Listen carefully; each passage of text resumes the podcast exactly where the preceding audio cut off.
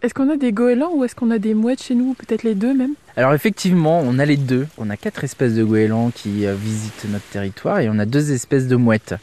Donc comment on fait la différence entre les goélands et les mouettes? J'ai tendance à dire que les goélands, ils ont un regard méchant et les mouettes, ils ont un regard un peu plus gentil. Donc ça, c'est en fonction de leur pupille, c'est-à-dire que les mouettes ont un regard plutôt euh, euh, noir, une pupille bien noire, enfin voilà.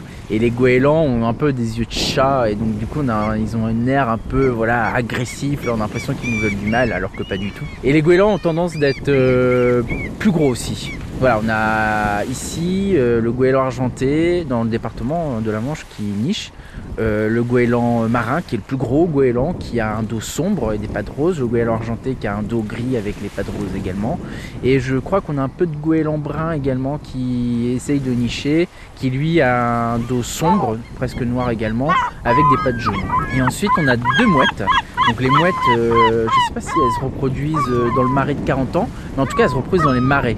Elles sont plus petites et elles ont le bec souvent rouge et une calotte euh, noire en période de reproduction.